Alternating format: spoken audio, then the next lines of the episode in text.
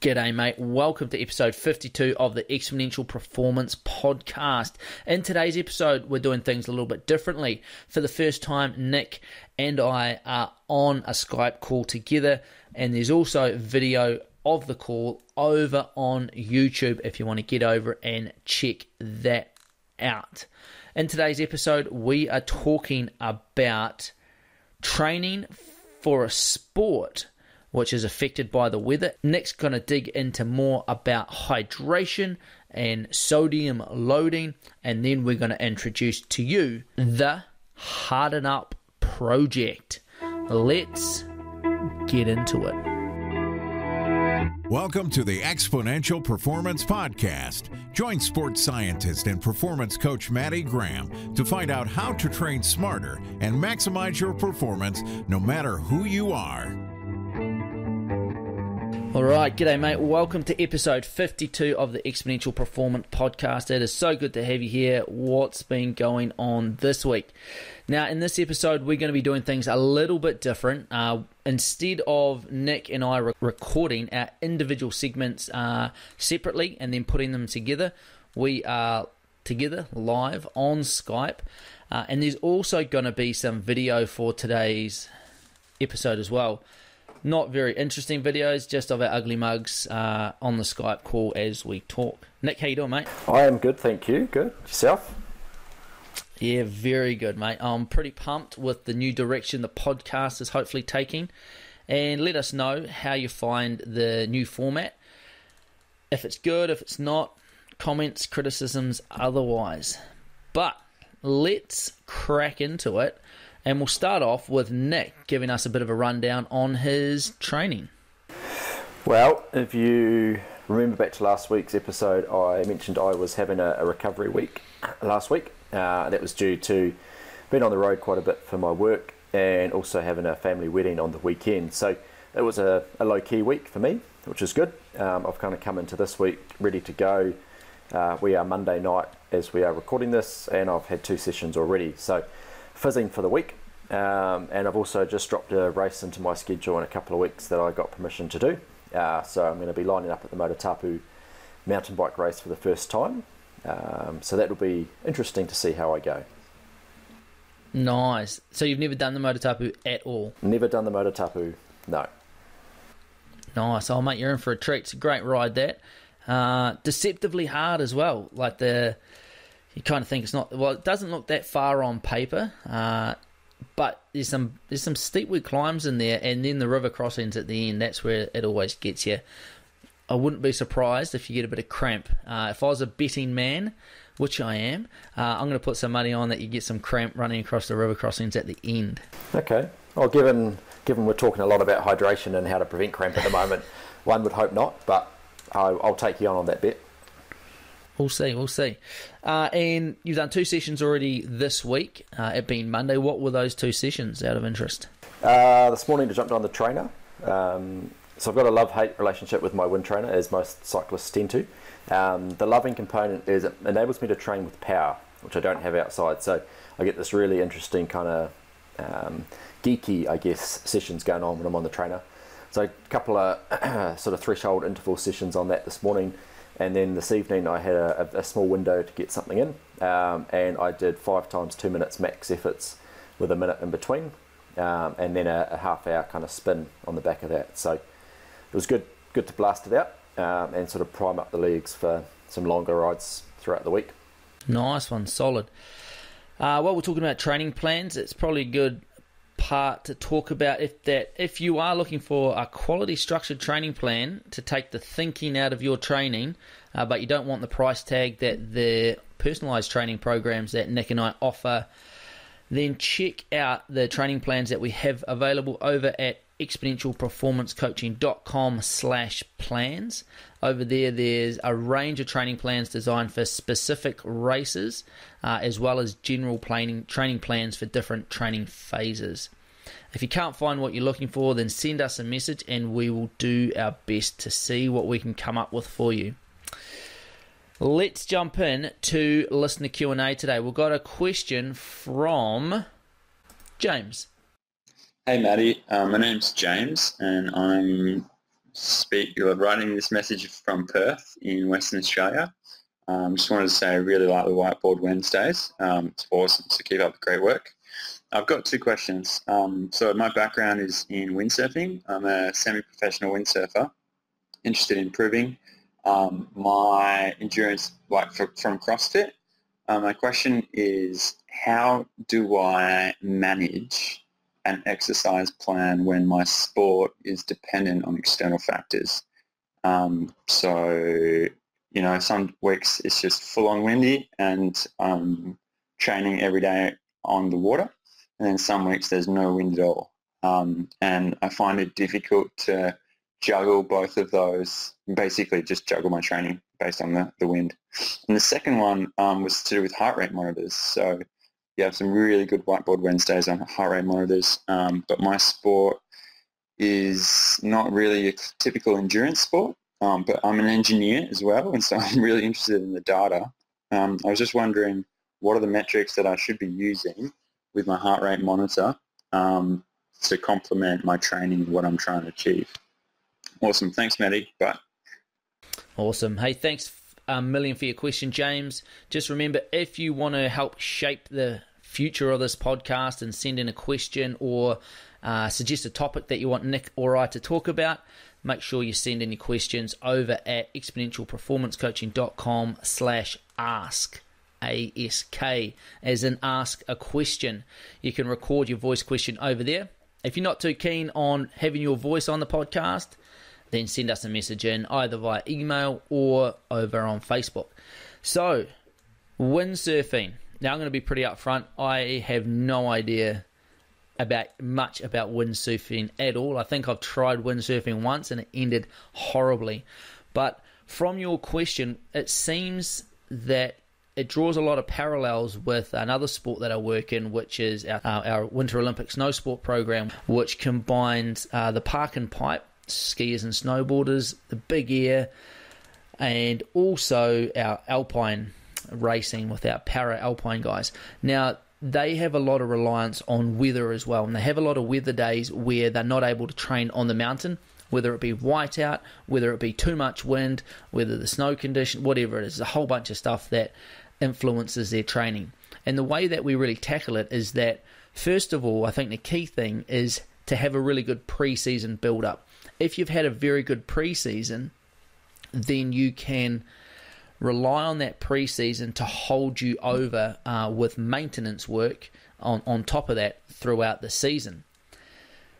So have a really good preseason so it sets you up for a, a good in season when you'll be training more on the water. And I assume that with windsurfing, you don't train on the water year round. Mind you, in Australia, you might be able to do that. Um, not 100% sure on that. Again, don't know enough about the sport. But a good preseason or a good block of training um, off the water, so dry land training, would be crucial to get you set up for a good in season. And then during the season, the the focus is always or the priority is always put on your on water training because that's the most important thing. Same with all of our snow sport athletes.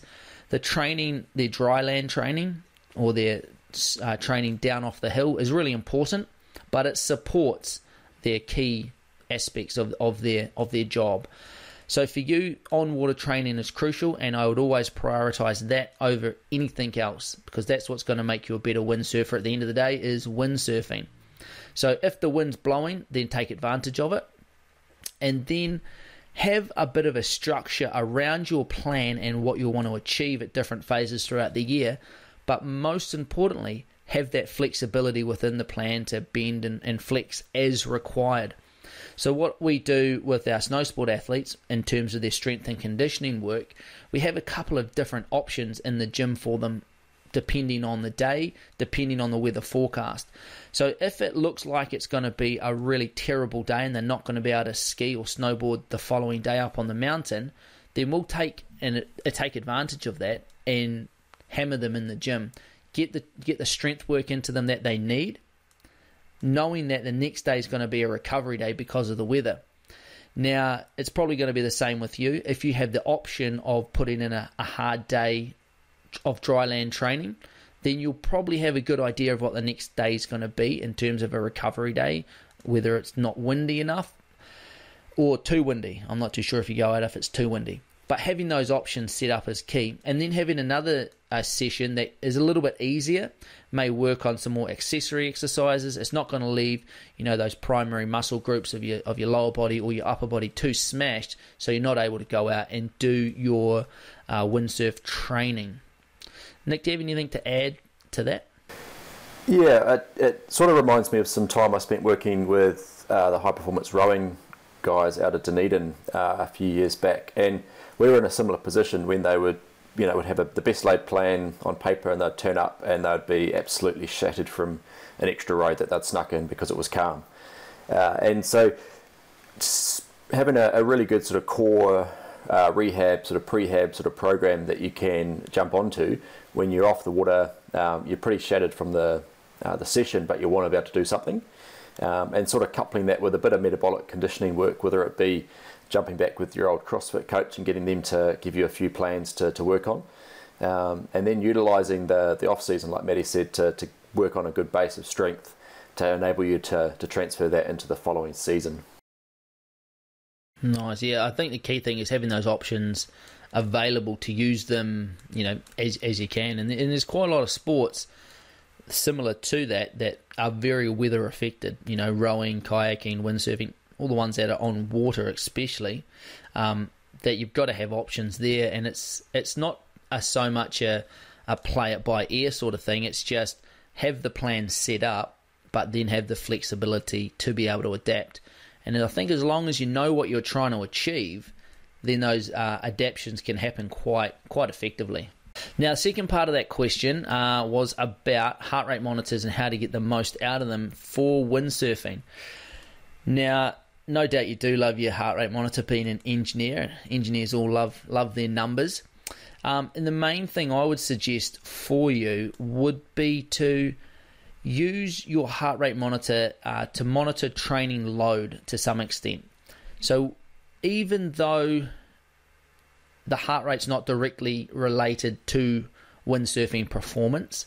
What it will do though is it will give you an overall snapshot of how much training load you're experienced during the session. So when it comes to training stress score on the likes of uh, training peaks, it's a it's a it's a good indicator. It's not the be all and end all, but if you record every one of your training sessions, you've got the heart rate, gives you the time, gives you a TSS score and then using the performance management chart, you'll start to notice patterns of when you're, uh, what are we talking about here?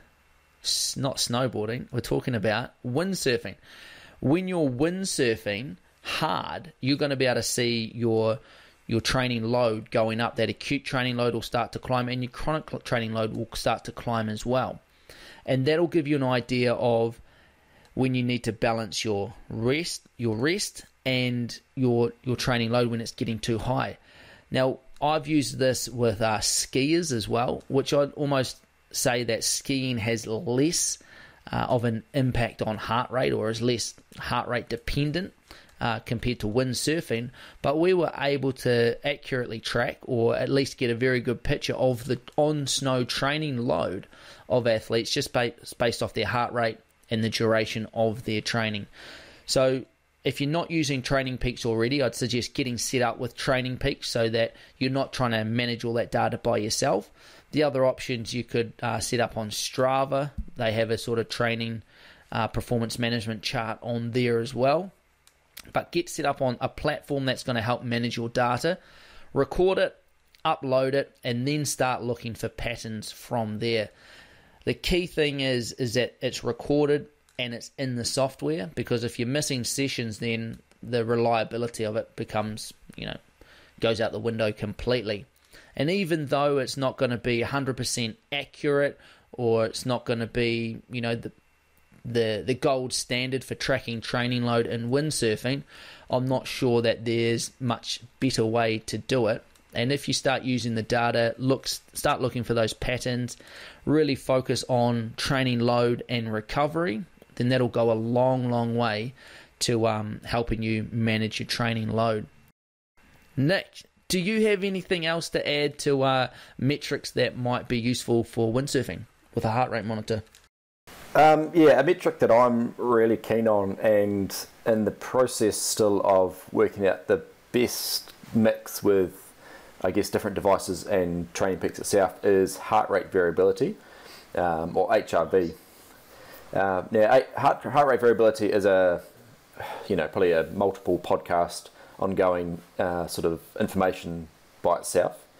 Um, and we did cover a little bit of it uh, last year, but it's essentially a, a, tool that can measure measure your uh, recovery and your readiness to perform on a given day. So it's taking a measure of your heart rate uh, and the individual differences between the beats, um, and uses a, a calculation to work out how stressed or recovered you are. So it's very independent based on how you're recording that. Uh, Garmin have an option, Polar have an option. Uh, there's a bunch of different apps that you can use as well.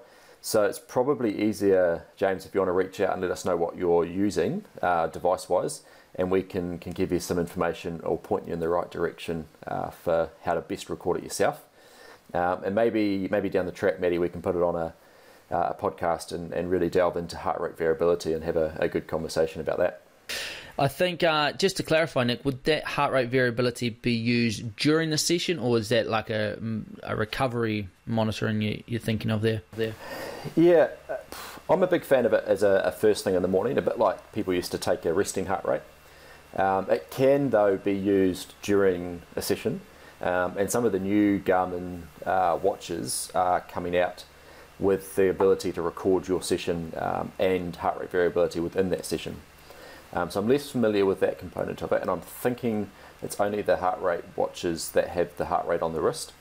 Um, and I know there's okay. still some, some controversy there about how accurate that is. So I'm a big yeah big believer using it first thing in the morning when you get out of bed to, to measure your daily set point.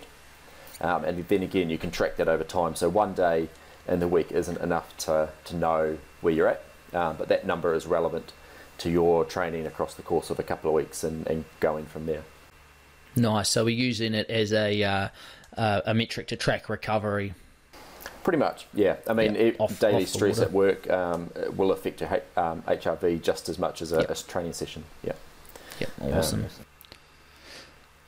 All right, James. I hope that helps answer your question. If it doesn't, uh, send us through another question to add to or adjust or add sub questions to that. Otherwise, uh, get out there, train hard, but train smart. Nick, talk to us about following on from last week's segment hydration. Cool. Well, hopefully you have had a chance to listen to last week's podcast. Um, if you haven't, you may want to hit pause on, on our lovely faces and go back to last week and have a look um, or a listen um, because we looked at basically how to how to measure your own sweat rate um, for a very simple sort of field test um, but also the importance of why we need to know our sweat rate, uh, why sodium is such a big player in the electrolyte field, um, and a simple tool that you can use online to work out roughly how much sodium you might be losing. So I'd love to know some sweat rates from people that are out there because I jumped into one of my old textbooks, um, which is titled The Essentials of Sport Nutrition and Supplements. Um, and they have a table basically covering light sweaters all the way up to heavy sweaters. So we're looking at ranges from 350 mils per hour for a light sweater um, in pretty cold, sort of five degree temperatures, all the way through to over two litres an hour for a heavy sweater in 32 ish degree temperatures uh, based on some of the literature. So, as you can see, there's a huge variance there. Um, a, obviously, like I said last week, temperature plays a huge role, um, but also individual, how hard you're pushing um, and how long you're pushing for. So if you think about the likes of those heavy sweaters um, at sort of two litres an hour, um, imagine if you had to try and drink two litres an hour while riding a race in the middle of the mountains, so to speak, or running uh, an Ironman where you've got limited access to water um, at aid stations. You just can't physically do it. Um, and I'm pretty sure that the sort of gastric emptying rate, so basically the am- amount of liquid that your stomach can process per hour, is about an hour um, so if you're in that heavy sweating range, then you're physically not going to be able to replace all of your sweat loss every hour. um, which does sort of play into a really nice um, sort of hypothesis that the whole sort of crux of 4% being the, the magical point of dehydration and pulling people from races and so forth um, is a bit of a myth. Um, and especially when you look into the elite sporting realm, um, and in particular marathon runners, uh, the, the top marathon runners are losing the most um, body weight per athlete on the course. Um, so they're sweating a lot more, they're really efficient at losing heat. Um, and because they're only out there for you know two hours and change, it doesn't have a huge uh, detrimental effect on their performance. If you know someone's out there running six hours for a marathon and they're losing six percent of their body weight, yep, that's going to have have a pretty bad performance detriment um, to that person. So it's all relative to to, to individual performances, um, but it's also relative to time that you're out there. So if you're looking at doing a, a two-hour sort of max, um, sort of maximum time being out there for two hours, running, biking, whatever it might be, then your hydration isn't as important as a, a six-hour, ten-hour, you know, multi-day type of event. So um, it's really entirely up to you guys to to look at your sweat rates. How important is sweating in your individual performance? Um, and again, you know, someone like James who was on earlier, uh, I don't know how important hydration is for a windsurfer. I don't know how long the average race is, um, but potentially if he's outside in the sun and the wind all day competing, uh, then hydration becomes a massive component to that. Um, so it's not sort of uh, it's not immune. There's no sports that are immune to hydration. Um, one big thing that hopefully sort of came out of last week, the importance of it. I didn't really mention hydration plan as such, but hopefully now that you're looking at your sweat rates and different temperatures and your potential sodium losses, you can start to build a plan for your set goals and, and races um, because you know roughly what's on at each aid station. Um, so the likes of my uh, contact epic that I've got coming up, I know there is limited actual aid stations themselves, but you go past um, a, a, truckload of rivers along the way, so there's going to be plenty of access to water. So I don't have to worry so much about making sure I fill up at specific aid stations. I can grab water along the way. Um, versus someone that might be going into a race where there's only one or two aid stations and you have to carry a lot more water if you're going to be sweating a lot more. So all these little nuances that you can, can work through, um, and that's where it can be quite good to put them down on paper, send them through to a, a coach like Maddie and myself, and so we can have a wee look and give you some guidance around that. Um, one thing that's now starting to become quite uh, sort of popular in in sports science is the concept that I mentioned last week of sodium preloading. Now, sodium preloading is simply a consumption of a, a, higher concentration of sodium the night before and then the morning of a key training session or race. Um, now, the issue with consuming high amounts of sodium is you get to a certain point and your body doesn't agree with it and it will make you vomit or go to the toilet. So it's a matter of trying to find a sweet spot and it tends to be in that realm of 1000 to 1500 milligrams of sodium. So we'll use 1000 milligrams. Um, so you'd have 1000 milligrams the night before your race, get up the next day, have 1000 milligrams in the morning, and then you'd start your race in hopefully what they would call a hypohydrated um, situation or environment. Um, now, hypohydration basically means you are uh, hot, you're overhydrated, but you're uh, not to the point of sort of diluting your, your electrolyte balance, so to speak. Um, there's actually some interesting research coming out of Otago, um, someone that's quite dear and close to Maddie's heart, uh, Mr. Jim Cotter, um, and his colleagues looked at the uh, the the benefits of this hypohydration on performance in the heat. And so they were actually able to show that by hypohydrating yourself, you can increase your plasma volume enough to reduce the um, in, uh, the, the, tolerance or yeah, increase your tolerance to heat um, in a race the next day. Um, so some of those sort of things that are starting to appear now are quite interesting, um, and the, the sort of what I would call the real world application to them is is huge, especially in uh, you know ultra marathons, uh, Ironman, triathlon, and those sports where people are often not consuming enough uh, sodium or electrolytes throughout the race. Big time, and that's interesting in itself. In that like if you a lot of people think well why don't you just drink a bunch of water the day before and and, and hydrate but what ended up happening you just end up peeing it out obviously so the sodium is really important for absorbing the water kind of hide the water away in your body where where the body can't find it almost because if you just drink a lot of drink a lot of water and it's in your in your bloodstream what happens is your your kidneys know that it's there and and you've got too much fluid in your body, so it gets rid of it. But by consuming it with this large amount of sodium, what your body's able to do is hide it away in your cells so that your fluid regulators, your your kidneys, don't actually know it's there. So it's pretty clever sort of thinking, um, and so that you've got you're kind of like a camel in that you're able to hold this water and sodium to be used later. It's it's a cool concept. Mm. That is, and it's I guess the advantage of us doing this live together is as Maddie can chime in with his his really geeky answers, um, and that's something I've always admired about Mr. Graham. Not at all, mate. How how is being a camel geeky? well, I'd like you to ask any camel and see how they respond to that. Well, although camels don't actually store fluid, do they? They store fat in their humps. True. True. So yeah, it's... sorry about that. It's definitely not geeky at all. anyway, um, moving along, I guess to the application of this in in the real world, and like I said, if you're under under two hour kind of mark in terms of a training event or uh, race, then I would say this isn't a huge um, issue for you unless that event is in a really hot condition. So if it's going to be, you know, sort of more than 18, uh, 20 degrees, or you're a really heavy sweater, um, then you really need to look at some, some hydration or pre-loading strategies for that event. Anything over that two hour mark, I would say uh, some sort of pre-loading is going to be beneficial. Um, again, we're using in that realm of up to 1500 milligrams um, of sodium. And now the key is to not add this to what you would normally drink. So it's common for, again, uh, Ironman Triathlon tends to hoard the biggest group of people that kind of used to, you know, the carbo loading and pasta parties and all those events prior to. But there's no need to sip constantly on a bottle of water for three or four days beforehand, going to the toilet five or six times.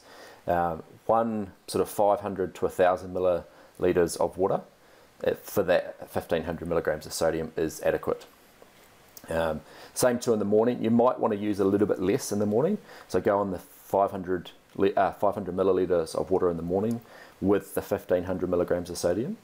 That just assures that you're not super sort of heavy with water in the stomach um, and it has time to adequately quick clear your gut. And again, too, like eating, you don't want to have that 15 minutes before your, your event. Give yourself a good hour, um, hour and a half to kind of absorb it and, and process it. Now, the hard part can be finding the products to use to get that high level of sodium without the taste becoming disgusting. Um, now, last week I mentioned the company Precision Hydration, um, and they're still really one of the only groups that I can find that do these really high doses of sodium without uh, a super salty tasting drink. Um, by all means, if you want to add, you know, two or three um, sort of dissolvable tablets into your drink bottle of a, a Nuun or a, um, an equivalent type of product, um, go for gold. You're going to get the same result. It's just going to have a very interesting taste to it. Um, if you're using a carbohydrate sort of based drink like a pure sports hydration, um, just bear in mind that you are consuming carbohydrate with that.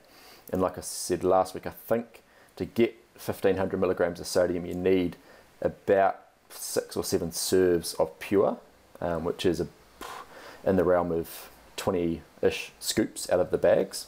Um, so you're going to get a significant amount of carbohydrate with that, and that's going to alter the absorption into your gut. So, not having anything against pure hydration, but I would tend to stick to a sort of a electrolyte only product to get this high dose of sodium um, because of that component. Pure, on the other hand, do make the capsules, which are very effective. Um, they're, I think, around a 300 milligram sodium mark per capsule, so you can use um, five of them in the uh, day before and five of them the next day. Just making sure you're still drinking, uh, you know, 500 to 1,000 milliliters of water with that. Um, during the race, in terms of sort of replacing sodium, if you are hypohydrated to start with, the replacement strategies during the race sort of are lessened, so to speak. Um, the one thing it is certainly worth having a plan as to how often you want to be drinking. Uh, that will be dictated by again how often aid stations are, temperature of the race, duration of the race. Um, but it does seem to be from the research in, in sport that if athletes are left to drink um, only based on thirst, they replace about 30 to 50% of what they need to be replacing. So, thirst isn't a great mechanism during exercise. Um, day to day, it's fine. Um, in a race, I would suggest having some sort of strategy as to how much you're going to drink on a 15 minute um, sort of basis. Nice. So, key things with the um, the preloading is don't have to keep sipping long term. You can just in the day before, was it? Yeah. So the the night before. Um, so I'd almost say maybe either just before dinner or just after dinner. Um, have your, your 500 to 1,000 mils, so fill up a, a bottle of water. Uh, most sports bottles are you know 600 to 700, so they work perfectly. Um, bang in your 1500 milligrams of sodium um, and kind of drink it over the course of half an hour or so. Um, you don't have to scull it all back at once, um, but again, you don't need to be sipping on water all day for three or four days prior. Nice, and that's not actually that, that much, is it? When you think about it, anyone can sort of drink a drink bottle full, uh, you know, during during the evening. Yeah, totally. Um, I mean, most people will be drinking that volume mm. of water anyway, um, and yep. it's just adding something to it is the the key, um, not adding an extra bottle to what you were drinking. Yeah, nice. So yeah, the most important thing is getting that, that sodium in there, isn't it? Get it in the night before. That's the most important time. Um, second most important time is prior to the event, um, and then again, depending on how much you're, you're losing during the race and how long that race is, depends on how much you need to use during during the race itself. Um, and I'd love to hear from some people as to what products you're using for hydration during events. Um, I think I might have said it last week in New Zealand, we, we may be a little bit sheltered in terms of the access to some of these products. Um, but if you've got a product that you want me to have a look at, that you want me to try, um, flick us the name um, and if possible, flip me a place I can get it from. Um, and maybe over the course of the next couple of weeks, we can bring some products to the table from a hydration point of view, um, comment on taste, um, and potentially sort of the, the breakdown of those products as well. For sure. No, that sounds awesome, Nick. Brilliant. Okay, moving on from hydration. We've got a new segment uh, for today, and I'm not too sure how the segment is going to go, uh, whether it, how it shapes the future of it, but it's the Harden Up project, and this is something I've been thinking about for a while now. Um, and so here's a little bit of an introduction to the Harden Up project. I don't know about you, but I'm getting soft. In fact, I think the human race as a whole is getting soft. You just have to look back, you know, 50 years ago, we're definitely softer than we were 50 years ago. And if you look back 100 years ago, I guarantee we are way softer than we want. So I think it's time we started hardening up again. Why, you may ask? Well, no matter who you are, I think being harder uh, makes you better. Even if you're the hardest person in the world, being a little bit tougher, a little bit more mentally resilient than you currently are has to be a positive thing. Now, a bit of a throwback here. I remember like vividly when I was young, I was walking back from a beach uh, with my nana and my cousins to my nana's house and I'm, i was about eight, and I must have been whining a lot more than usual um, because she turned around to me and she said, "Harden up, boy." And my nana was a super tough old duck. She grew up on a farm. and She worked physical jobs all her life, right up until her dying days, and she even worked as a care worker in her later life, looking after people that were younger than her. And I always thought that was pretty awesome. But ever since my nana told me to harden up. I've actually had a lot of other people in my life tell me to harden up as well. And I guess that's a combination of me being quite soft, one, but then two, also growing up on the West Coast, where it's a pretty rugged environment on the West Coast of the South Island. But there's also some pretty rough and tough people there as well. Not in a physical, aggressive way, but just as a, a the mental resilience to to live and to thrive in such an environment. Uh, and all of the industry on the west coast uh, now and in the in the past has come from gold mining or forestry, or all these kind of hard, hard industries. So harden up. Two simple words that I think can, or that I've personally used a lot from time to time to get me through some pretty hard physical situations, but also mental situations, mentally challenging times. Being from an endurance background, the most obvious sort of challenging times that I've used the the phrase harden up to get through is is physical times when you're hurting in a race uh, or a training session. Harden up makes you you know push a little bit harder, push through that pain, uh, dig a little deeper to, to be that little bit better. If you're having a tough day at work, like it's not that bad, harden up. If you know your kids are playing up or they're up in the middle of the night and you're not getting much sleep because you're having to to sort them out, well, come on, harden up. It's not. It's honestly, it's it's not that bad. Um, what about if you don't get your morning coffee in the morning? and you're a little bit grumpy. It's kind of like, come on, harden up. Or feeling hangry. Like, that's not actually a feeling. It's not an emotion. Harden up and, and get over it. So, like, you're a member of the human race. Okay, you're a member of the most adaptable species on Earth. Hell, you're a member of the species of the most adaptable, robust uh, species in the whole entire universe that we know of. Our ancestors, you know, fought woolly mammoths or they ran down antelope, like literally ran them down. It's called persistence hunting. You chase a bunch of uh, quadrupeds and they can't pant to cool themselves down. Humans, we can. We can we can sweat. So we can run after things on two legs until they get tired and stop, and then we can kill and eat them. And that's how we, the human race, used to hunt things. We used to live in caves and huts, and we fought, you know, battles, and we still fight battles. We've survived famine, epidemic plague, plague, and explored the extremes of the earth, whether that be to the Arctic or the Antarctic. We've suffered in concentration camps, uh, prisoner of war camps. We've survived desert islands, been lost at sea, in the jungle, in mountains, and the desert. So you quite literally have the same physical goods, the same DNA as some of the most robust and resilient people who have ever walked the earth. So just remember you're a member of the human race. So start acting like it. Harden up and start acting like it. But to be fair, it's not your fault that you're soft. All right, humans are programmed to be soft.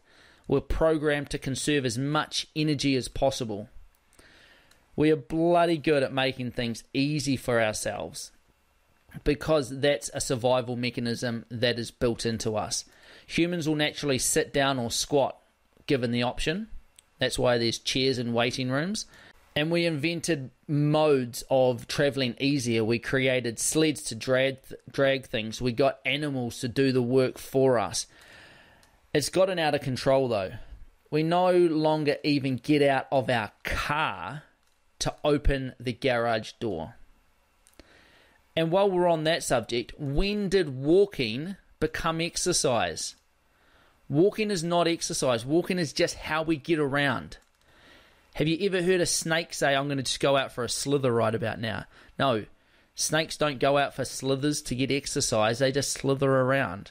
We used to hunt and gather our food, and then we found an easier way to do it. We brought the animals to us and we put them in fences. We went we built gardens so we didn't have to walk around and find bushes to pick things off. And then we came up with this great idea to build big buildings and put all the food inside it. So then we just have to walk around the building and grab the food that we wanted and put it in a trolley. Now, with a couple of clicks of your button, you can get your groceries delivered to your door. You don't even have to walk around the supermarket anymore. It's no wonder people find it hard to endure hardship because all the inconvenience of our life has been effectively removed. When I was younger, I used to read a lot of stories about explorers and survivors, survival stories, and soldiers who endured extreme situations and that put anything that I did to absolute shame. So, over the next few episodes, what I want to do is share some of these stories with you. Now, they're not my stories, they're from people that have done actual things, actual extreme things, not me. And I want also couple those stories with some physical homework so you can start developing that mental resilience and start to harden up. Now, it's not about being aggressive, violent, rude. It's about being mentally resilient and being better and a little bit harder. So, to kickstart things for the Harden Up project, I want you to submit the hardest ever training session, race, or adventure in the comment section on whatever platform you're listening in. Just go down there, write it in, let us know what it is. If you don't want to post it on the social media platform, send us a message over on our email or on social media. For each of these uh, submissions that we get, I'm going to send you out some of our new Harden Up stickers. We've only got a limited number of them because we got some uh, proofs back from the, the printer.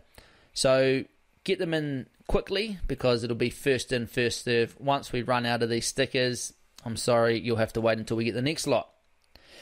Then Nick and I are going to read through all of these different uh, stories of the hardest training session, race, or adventure you've had, and we're going to choose a winner, the one that we think is worthy of the winner of the hardest.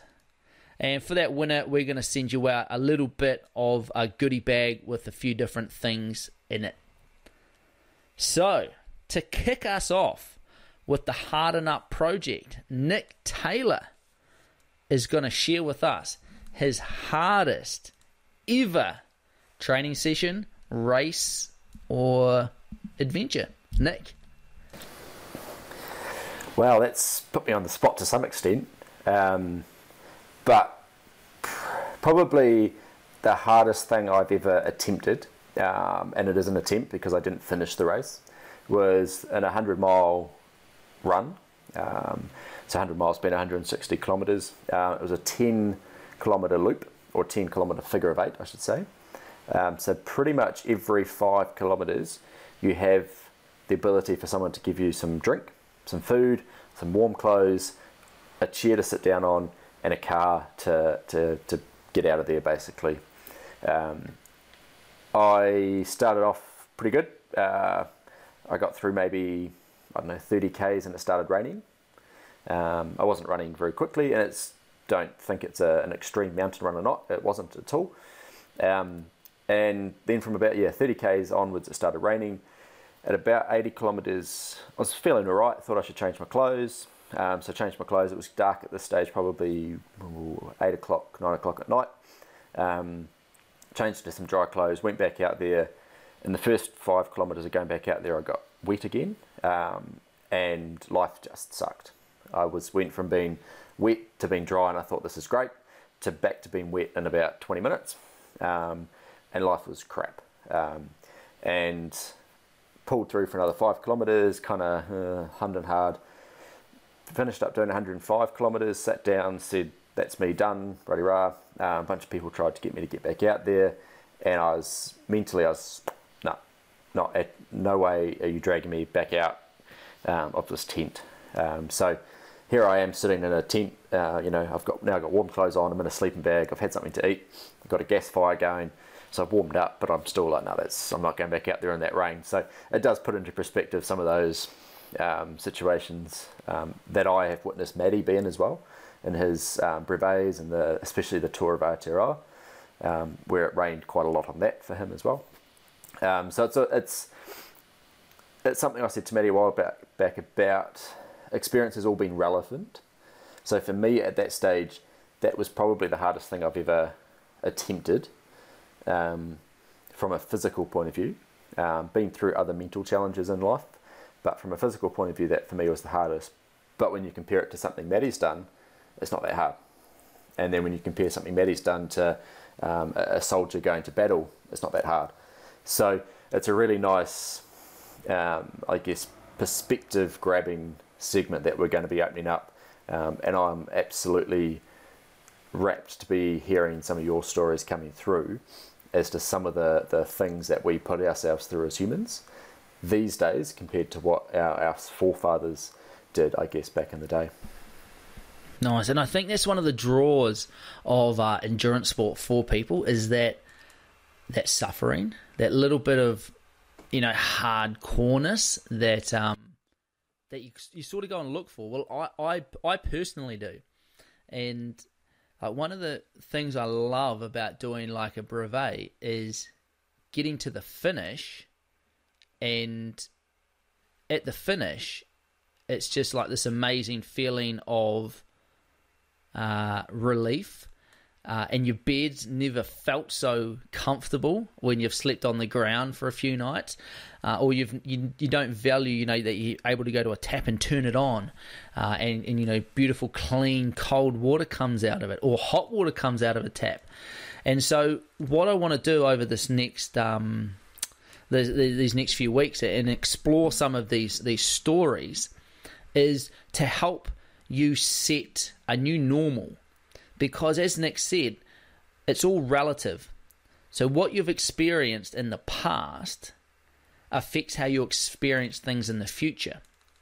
So if you think something's really hard because this is the wettest I've ever been, it's the coldest I've ever been, it's the windiest it's ever been, uh, and I'm so exhausted, then it's true. That is the the hardest thing you may have ever done but you've got so much more in you.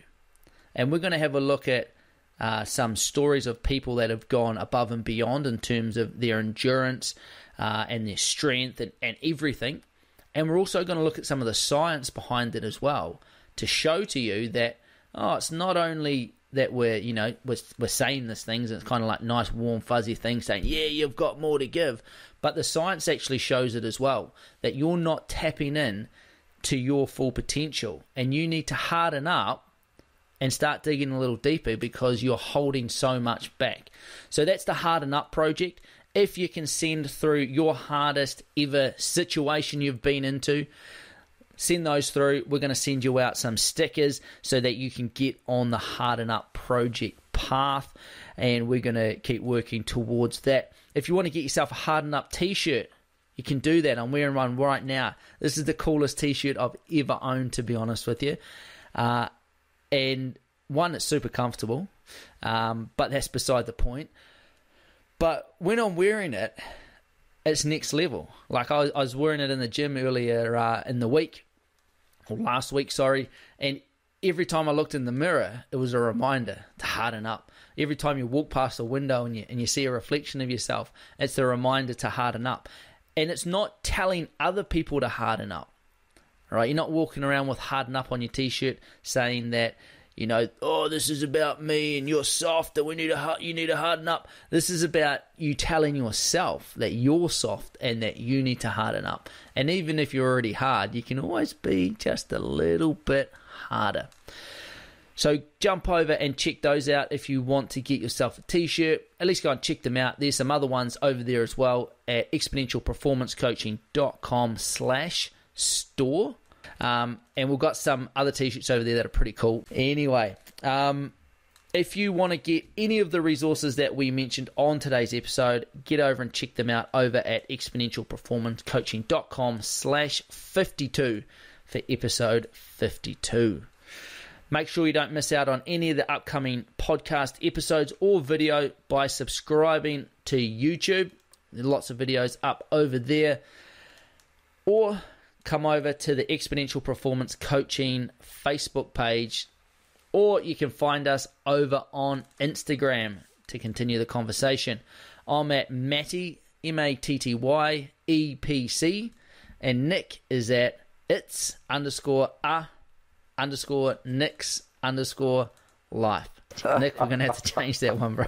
I don't make it easy. At least you remember it, though. You don't make it easy. That's all right. We'll just harden up and remember it. Exactly. Until next time, get out there and train hard, but most importantly, train smart. We'll talk to you later.